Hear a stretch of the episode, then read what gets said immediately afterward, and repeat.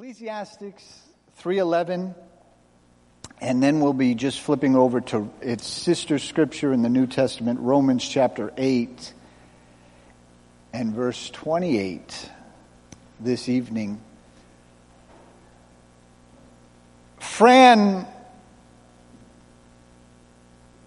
Drozes in 2016 finished uh, 26,000 in, she finished in 26,639th place in the Boston Marathon. Dead last.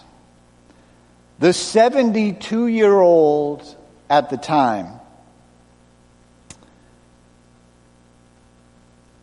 was running this race. The roaring crowds, of course, had gone. Many of the officials had departed. Workers were tearing down the stands, the barricades when she crossed the finish line at 8:45 in the evening. But her story really isn't that she was in last place or why she was running. She had run more than 75 marathons throughout her life. She had run the Boston Marathon this year for the Dana Farber Cancer Institute. Her husband, who at the time was battling cancer for the third time, met her at the finish line with a medal. He called, uh, he called the, uh, the police earlier that day thinking his wife might have gotten hurt or lost. One media report, outlet reported it turned out that the race's loser was quite a winner. In life, we have to understand that there are purposes God has. And that others might see it in one way, but God sees it in another.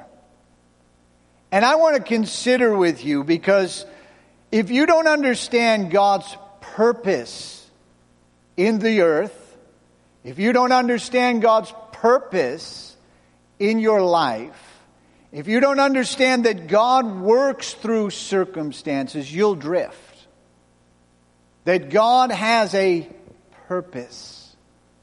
And I want to consider this with you this evening. The word purpose literally means a result or a, an effect that is intended or desired. Its synonyms include the word intention determination, or resolution. The matter at hand or the point at issue. That's what the word purpose means. God has a purpose. So I want to consider that. Ecclesiastes 3, beginning in verse 1 through 8. This is not part of the text we're going to look at, but it is a prelude into the text we're going to look at says, For everything there is a season, a time for every activity under heaven, a time to be born and a time to die, a time to plant and a time to harvest, a time to kill and a time to heal, a time to tear down, a time to build up, a time to cry and a time to laugh, a time to grieve and a time to dance, a time to scatter stones, a time to gather stones, a time to embrace, a time to turn away, a time to search and a time to be quiet, uh, uh, a time to quiet uh, uh, searching, a time to keep and a time to throw away, a time to tear and a time to mend, a time to be quiet, a time to speak, a time to love, a time to hate, a time for war, and a time for peace. There was a music group back in the 60s that took that and they actually sang that in the original King James Version as a hit song, the Yardbirds. Goes on to say, verse 11 is what I want to look at tonight. It says, Yet God has made everything beautiful for its own time. He has planted eternity in the human heart. But even so, people cannot see the whole scope of God's work from the beginning to the end. Romans chapter 8, verse 28 says, And we know that God causes everything to work together for the good of those who love God and are called according to his purpose for them. I want to talk to you firstly that God has a purpose. He has a focus. God's not in heaven making this up as we go along. This is what some people do. I was reading a very fascinating article to me anyway uh, about e- evolution and uh, you know how they try to do this and how they try to work it. And they say oh we may have solved a 200 year puzzle when life actually began uh, from rocks to plants to to you know uh, mammals. Like good luck with that. 540 million years ago, something happened in a chemical mush in a pond somewhere and you know, who knows where on planet Earth when things were different and temperatures were different and nitrogen was different and oxygen was, and, you know, wham bam, there it is. And if that's true, if that's what you hold to, that you evolved out of primeval ooze, then we have no purpose. We are just simply a cosmic accident. And that's tragic because there's many people today as you see and read the news, as you grasp a hold of the worthlessness that some people hold to human life with, you can see that they have lost any sense of purpose and divine purpose at that. God has had a big plan from the beginning. Even after Adam and Eve sinned, uh, he prophesied that there would be uh, a, a, human that would come from uh, the woman that would crush the head of the serpent. God had a plan. That's the first, Genesis 3.15, the first prophecy of Jesus. Death does not end our plan that God has for us. The grave is not the end God still has a plan after we get to the other side. Ecclesiastes 3:11 and this was his eternal plan which he carried out through Christ Jesus our Lord or another the King, New King James says eternal purpose his plan, his purpose, his aim, uh, that God has got something, and this involves all of eternity. That not just this life, that God's plan and your purpose does not end here. God's preparing you and I for something that goes beyond even here. Jesus' whole ministry was geared around purpose. John, uh, Luke 4 43 but he replied, I must preach the good news in the kingdom of God in other towns too, because this is why I was sent. In John 12, 27, Jesus says, My soul is deeply troubled. Should I pray, Father, save me from this hour? But this is the very reason I came. That Jesus understood there was a purpose. He came to earth to accomplish something. That understanding, we're not going to save the world. We're not going to be the one to die upon a cross for the sins of others. But God has a purpose for your life. Our texts, both of these, Ecclesiastics 3.11, Romans 8.28, tell us that God is at work. God is working in the earth. Philippians 1 6, we'll look at this a little further down the, in the sermon too, but knowing this from the very beginning, God has purposed a work for you and will finish it the day that Jesus Christ comes back. It also tells us that God's in control of circumstances. There are times in life where circumstances seem out of our control. Totally out of it. We're, we're, we're, we're Westerners. We're Americans. A few Dutch people in here, but we're, more, you know, Westerners. Right?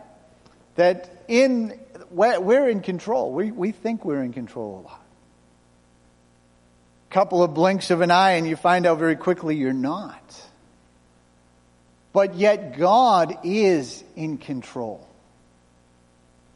Our texts tell us that his work in Ecclesiastics, his work, his scope of his whole work is from the beginning to the end. Romans tells us that we know that God causes everything to work together for good to those who love God and are called according to the purposes for them. But the problem here is that we misinterpret God's work. God's number one work is your character. That's his number one work in your life. We'd like to think it's money, blessing, future eh, abilities. But his number one work is character. He wants to conform us into the image of his son, bringing us to the understanding of who Jesus is. God has a purpose in the church this congregation specific, Christendom in general. Every church will have its own purpose. God has purposed this congregation to have influence in certain places, in certain people's lives. God will open doors. It's very interesting. As Pastor Strutz was here, I was speaking with him and Colton, California, that church has become the influence of our fellowship in the nation of Taiwan. That out of all the churches they plant and all this is this is the nation that he's see that God opened the door they're investing in. That it just became that way. It wasn't planned. No one sat down and said, "Okay, you know, Eric, you take Taiwan and you know, uh, Paul Stevens, you take, uh, you know, Mexico because you're right on the border, and you know, uh, and this one take this, and that's not how it worked. But God works out circumstances for churches. He's got a plan for the world. Places to be reached, resources to be had, relationships to be won. God has something for you mostly to be. Character number one. He does have things for you to do. And there are some things only you can do that no one else is going to be able to do. As Esther was told, maybe you have become queen for this very reason. There's things God wants you to have. That could be relationships, that can be physical things. God wants to bless you. That also could be talents and abilities. There's places God wants you to go. Some, well, that might be another city to pioneer a church. Others, that might be a neighborhood or a specific place for you to speak to someone. And there's people God wants you to influence.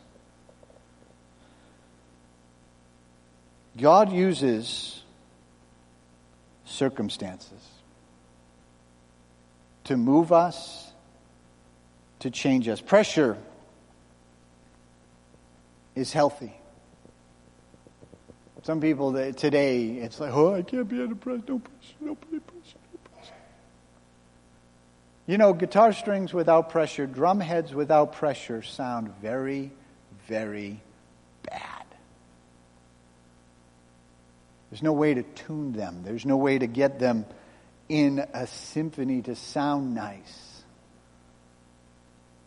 There's all sorts of pressures in life that prepare us for the future, chapters that we cannot imagine seeing. On our drive up to Canada, my wife and I were just talking about weren't we just 19 a couple of weeks ago? I mean, didn't didn't just seem like we were just kids, just you know, getting married and Starting off in this, now, you know, we're going up, you know.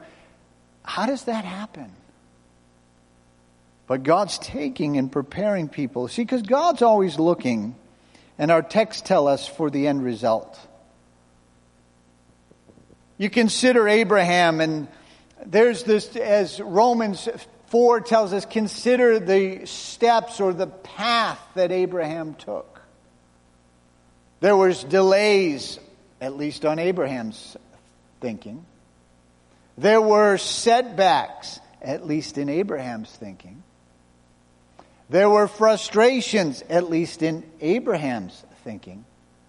But Isaac was born exactly at the right time, exactly the right person. We could talk about Gideon. Gideon seems to be just one, he just stumbles into the will of God. He's hiding, he's threshing out, God visits him with an angel, he then barely believes that.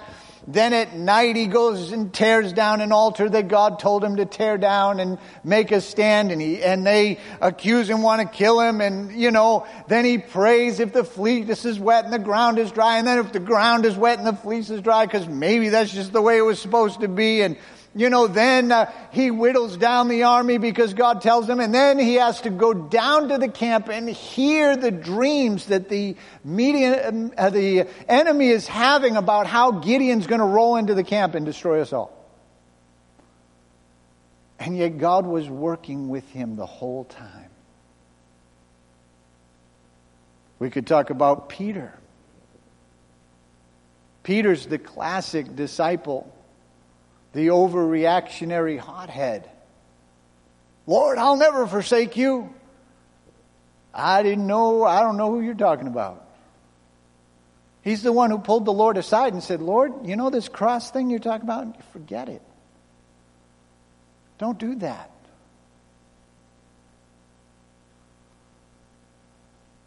Job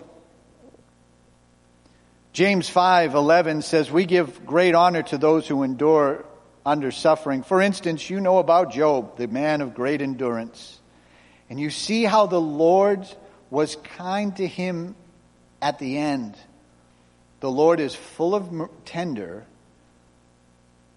full of tenderness and mercies. It's fascinating. And I believe Job is in the Bible for you and I to know that when we go through things, God is intending an end, a purpose.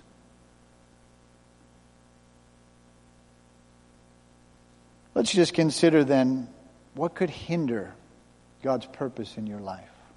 Because there are some things that could hinder. We looked at our Let Us Sunday school that we just finished, and one of them was let us lay aside the sin and the weight that does so easily trip us up, that we can run the race with endurance. Sin will always weigh you down, will always prevent you. Sin and disobedience. Sin could be what you commit, sin could be what you omit but it will hinder you from the purpose of God in your life. Romans 8, 6 through 8. So letting your sinful nature control your minds leads to death. But letting the Spirit control your minds leads to life and peace. For the sinful nature is always hostile to God. It, will, it never did obey God's, God's laws and it never will. That's why those who are still under the control of their sinful nature can never please God. When there is sin and disobedience, it will hinder the purpose of God in your life. Breaking the commandments doing something you know you should not do, not doing something you know He wants you to do. Sin always brings destruction. And when we allow it in our lives, it's not just a, oh, that's going to hinder me. That's actually going to destroy you. That doesn't make you a little less spiritual tonight. It actually is the road to destruction. There's also the devil. The enemy fights spiritual realms. The devil is intimidated by what you will be, what you will do, what you will have, where you'll go, and who you'll influence. He's intimidated by that. He knows the power that can be there.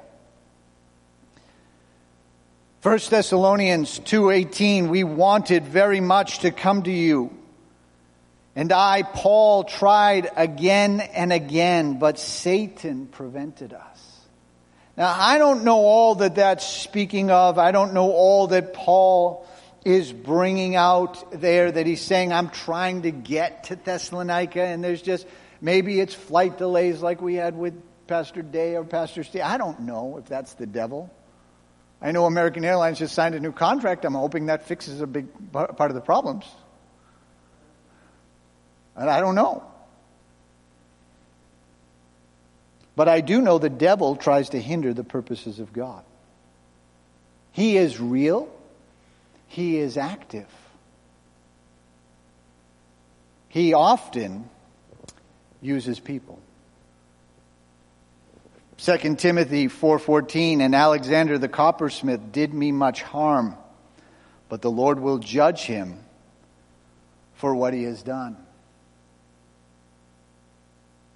Alexander the coppersmith was the one who was going to go into the Colosseum in Ephesus to silence the crowd. That's who this man was. He was with Paul at one time. But we don't know exactly what he did. He resisted his words. He actually turned many of the churches in modern day Turkey against Paul. Brought them against the ministry of, the, of possibly the greatest apostle the world had ever seen.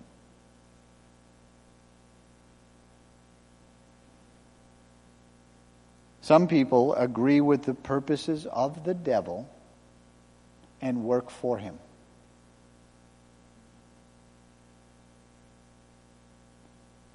But the probably worst issue that we'll face in the hindrance to our seeing the purposes of God in our life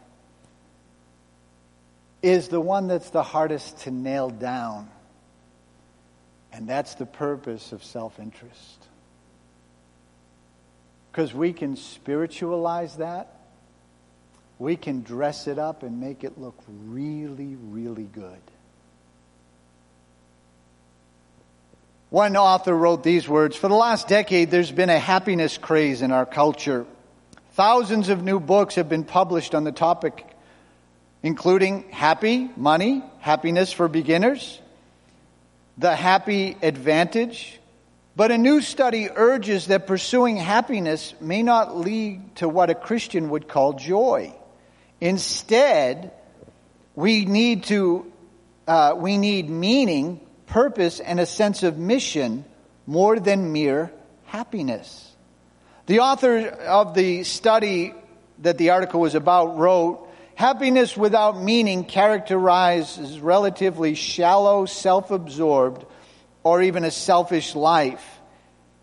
In things which go well, Needs and desires are easily satisfied, and difficult or taxing engagements are avoided.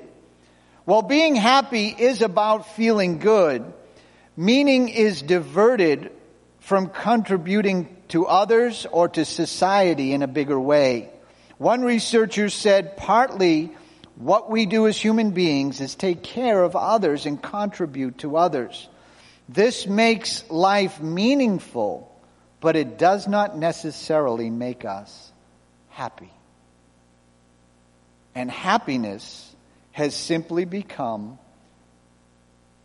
the must have of so many people. I must be happy. Jude tells us that that kind of gospel that could be preached came into the church even in the first, gen, first century. He writes in verse 4 I say to you, because some ungodly people have wormed their way into your churches, saying that God's marvelous grace allows us to live immoral lives. The condemnation of such people was recorded long ago, and they have, uh, have been destined only, uh, and they have been destined our only, disdained rather, our only master and Lord, Jesus Christ. Says this happens. And people use self interest because I must feel happy. I've got to, I've got to, you know, it's got to be there. God's purpose is your character, not your feelings. And there's times in life where maybe it doesn't feel real good, but it's still the will of God. Let's talk about finding the purpose. Ecclesiastes 3:11 Yet God has made everything beautiful for its own time and he's planted eternity in the heart, human heart so that even people cannot see the whole scope of God's work from beginning to end. Romans 8:28 and we know that God causes everything to work together for the good of those who love God and are called according to his purpose. God doesn't make everything work out good. He just uses it for good. In life, you know, I've said this quote a hundred times. Say it again. I love John Wayne's quote. Life is hard, but it's harder if you're stupid. There's just times where it's difficult. But yet, God is at work. Think about the Apostle Paul, knocked down off the horse, struck blind, and yet right where God wanted him to be. God was going to work. He asked the question, "Who are you, Lord?" This is this is uh, comes out of Acts 26 when he's testifying to Felix. And the Lord replied, I am Jesus whom you are persecuting. Now get to your feet, for I've appoint, appeared to you and appointed you to be my servant and my witness, to tell the people what you've seen and to tell them what I will show you in the future. And I will rescue you both from your own people and the Gentiles. Yes, I am sending you to the Gentiles.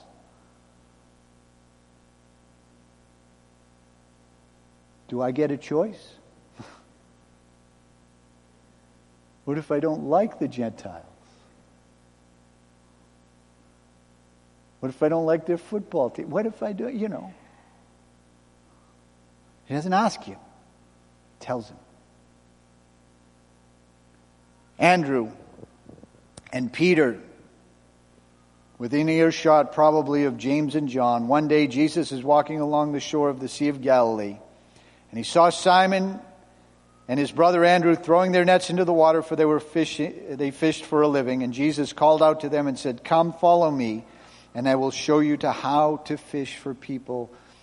I will make you to be a fisher of men. I will make you. The same terminology in the Greek, the original Greek, that Paul uses. I will make you. God's plan is to make you. And he'll use circumstances. He'll use.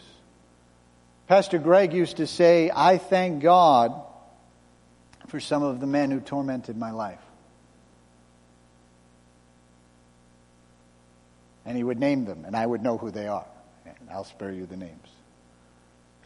One man hated him simply because he was Pastor Mitchell's son.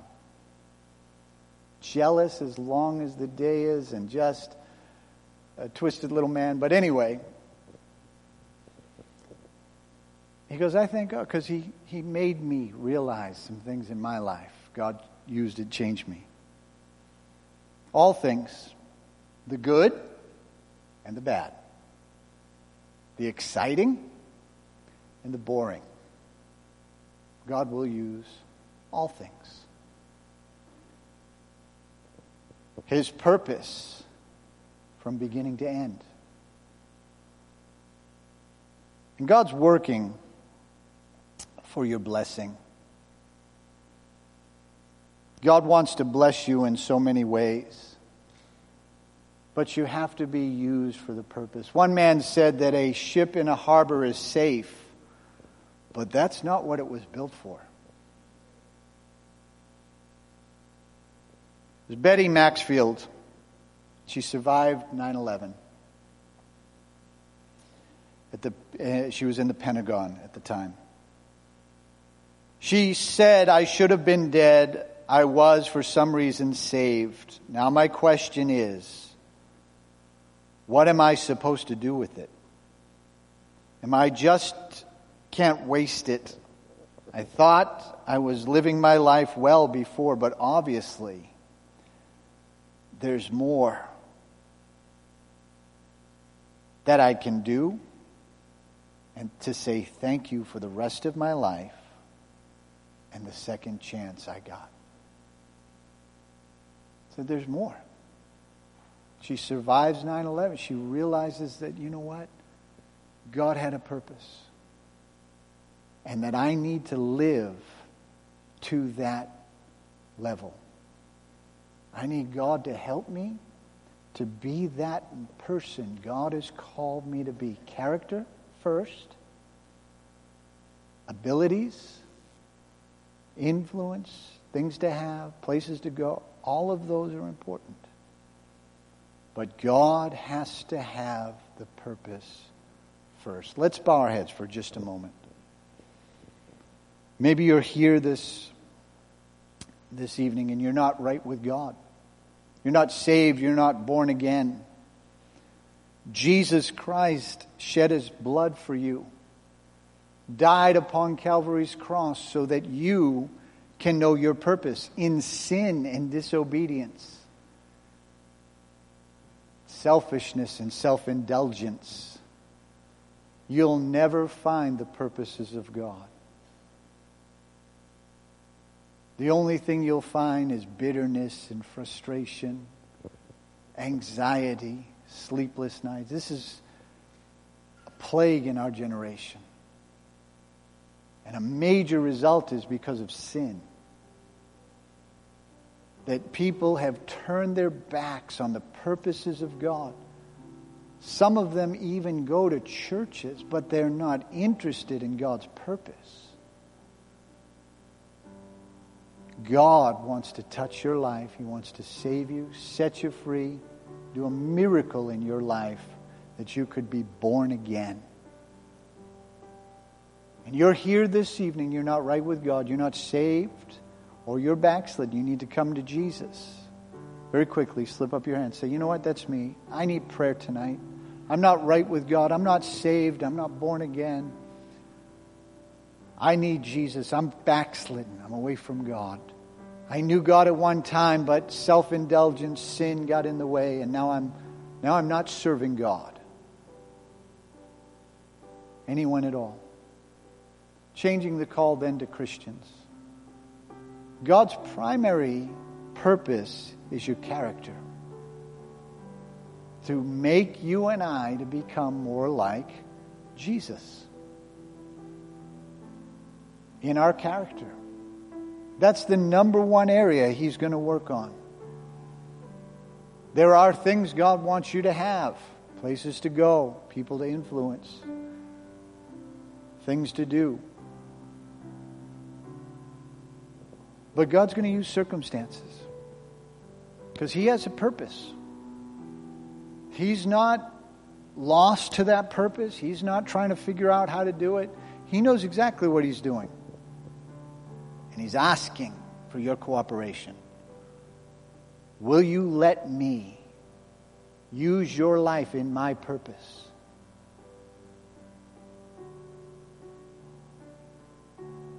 Let's all stand. These altars are open. We're going to sing a song now. Worship His name. Create in me a clean heart. Give people a time to pray. The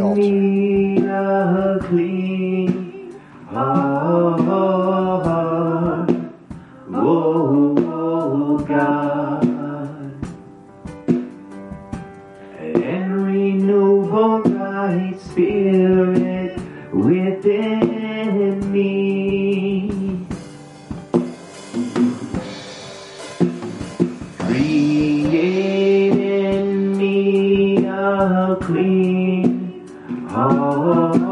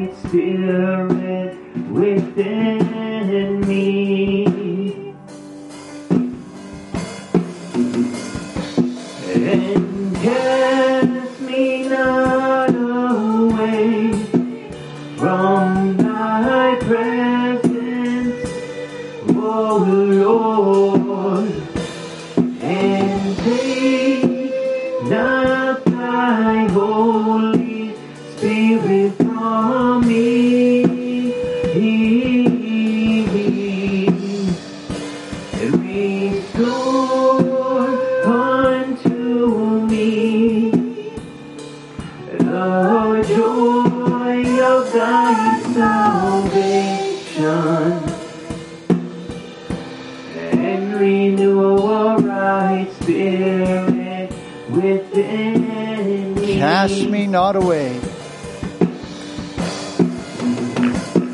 Hey.